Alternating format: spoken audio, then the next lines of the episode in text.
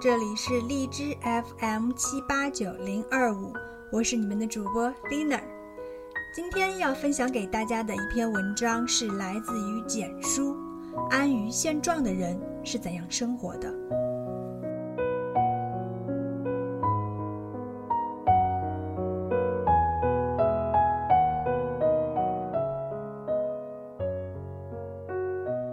公司楼下附近有一家卖早餐的小店，店主是一对年近五十的夫妻，唯一的服务员是他们二十几岁的女儿。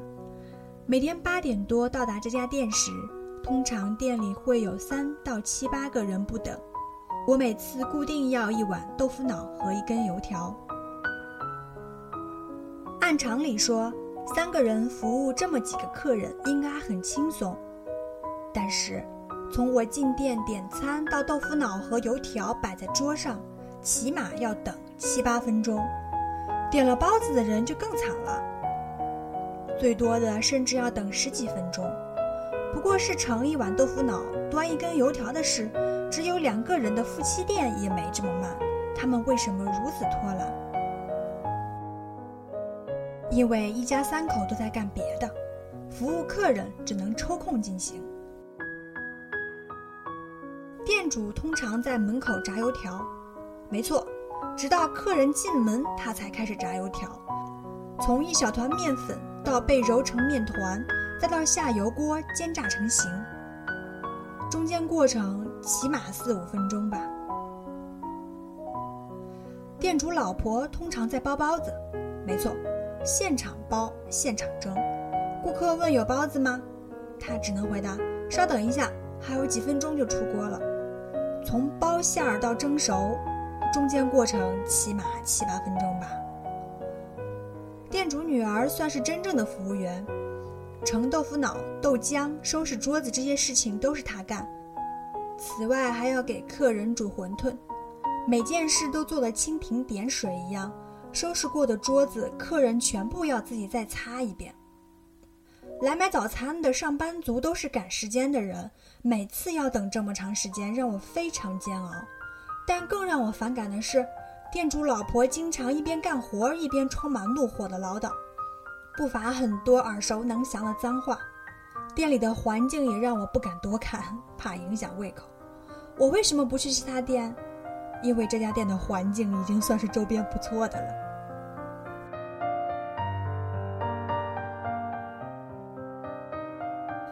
网上看到一个段子，估计很多人也看过。一个在公司忠心耿耿工作了二十年的人，看到新来不久的同事加薪了，也跑去跟老板要求加薪。老板说：“你先给我一个给你涨工资的理由。”这哥们说：“新来的员工没多少经验都涨了，我都有二十年的经验了。”老板说：“你不是有二十年经验，你是一个经验用了二十年。”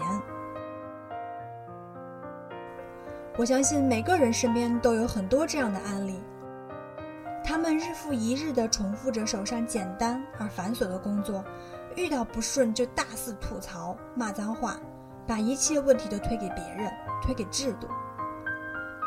他们从没有想到过从自己身上、从身边的小事中打开一个突破口，改变现状。假如你问他们，你为什么不想想别的办法解决这些问题，让一切变得好起来呢？他们肯定反问你：“我难道还不够努力吗？我都已经忙得焦头烂额了，还要怎么想办法？我又没有两双手，怎么让情况变好？”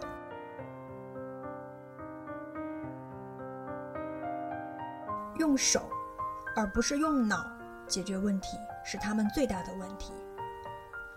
而所有问题又可以归为一个问题，那就是懒。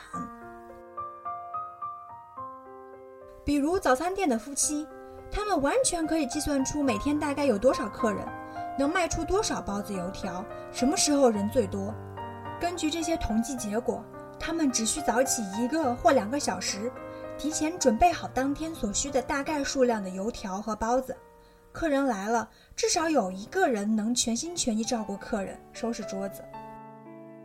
而这，是其他所有早餐店正常的最基本的干活方式吧。结束营业之后，两个人收拾工具之类，留一个人打扫餐厅卫生。只要每天稍微清理一下，每月甚至每个季度大扫除一次，地板就没有那么厚厚的油垢和污点，玻璃门就不会看不清外面的街道，桌椅就不会让人不想坐下去，墙壁就不会让人看了影响胃口。如果做到这些，不敢说有什么神奇的改变，但至少有两点可以肯定：一，店主老婆不会因为一边要包包子，一边又被催促赶快上包子而爆粗口；二，因为环境干净而愿意来这里吃早餐的人会多一点。但是，没有人去统计每天有多少客人，也没有人提早起床干活，更没有人在结束营业后打扫一下餐厅，因为每个人都很忙很累。没工夫，也没心思去思考这些。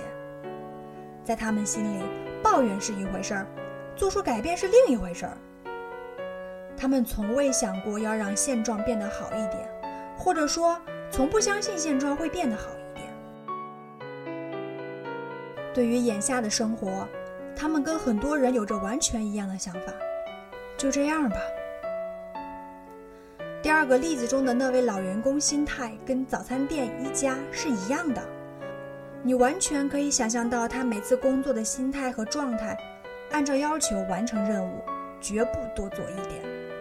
如果你问他为什么不把有些顺手就能完成的事情也做了，他一定会告诉你：我就拿这么点工资，凭什么要干那么多？那些工资比我高的人干的活比我还少，我已经够意思了。你再问，但是你多做一点，表现再好一点，能力就会逐渐增长，到时候老板才会给你涨工资呀。他肯定会这么告诉你：老板怎么可能看见？他都不怎么来公司，我干的活到最后被别人拿去邀功了，涨工资的是别人，我什么好处也捞不着。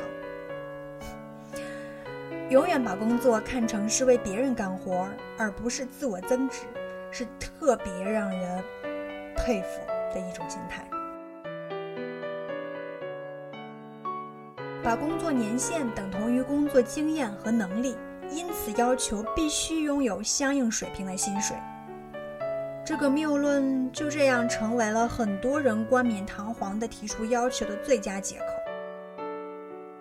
人生犹如登山，起初大家都踩着一样的步伐从山脚下一起出发。慢慢的，有的人加快了速度，有的人选择了崎岖的小径，有的人搭上了便车。但是有一部分人既没有加快速度，也不敢冒险走小径，更没有机会搭便车，甚至连前进的方向都没有调整。他们迈着同样的步伐走了几十年，其实都在原地踏步。他们说。我才不想爬到那么高，走得那么累。山下的环境挺好的，我就喜欢这里。但他们没看到的是，远处的洪水正在汹涌而来，只有爬上山顶才不会被淹没。而他们对这一切毫无察觉。要什么未来？要什么更好的生活？别闹了，就这样吧。